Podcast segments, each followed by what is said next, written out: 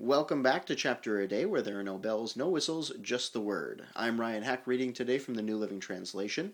Happy holidays, by the way. I'm feeling a little bit under the weather, weather so hopefully that won't uh, get in the way of things. But today we continue in Revelation with chapter 15.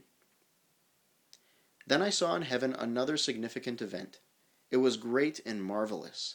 Seven angels were holding the seven last plagues, which would bring God's wrath to completion. I saw before me what seemed to be a crystal sea mixed with fire, and on it stood all the people who had been victorious over the beast and his statue, and the number representing his name.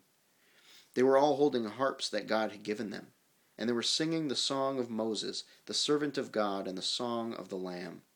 Great and marvelous are your actions, Lord God Almighty. Just and true are your ways, O King of the nations.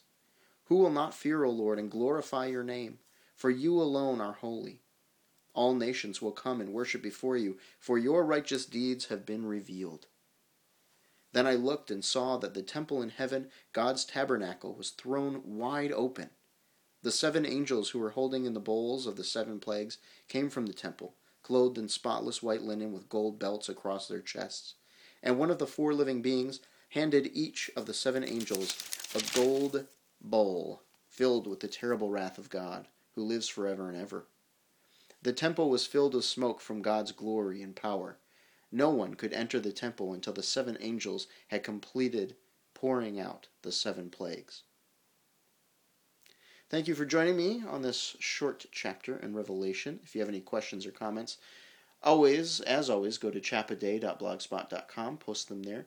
Subscribe on iTunes or leave a review, would love that. Otherwise, I hope you'll join me tomorrow for chapter 16.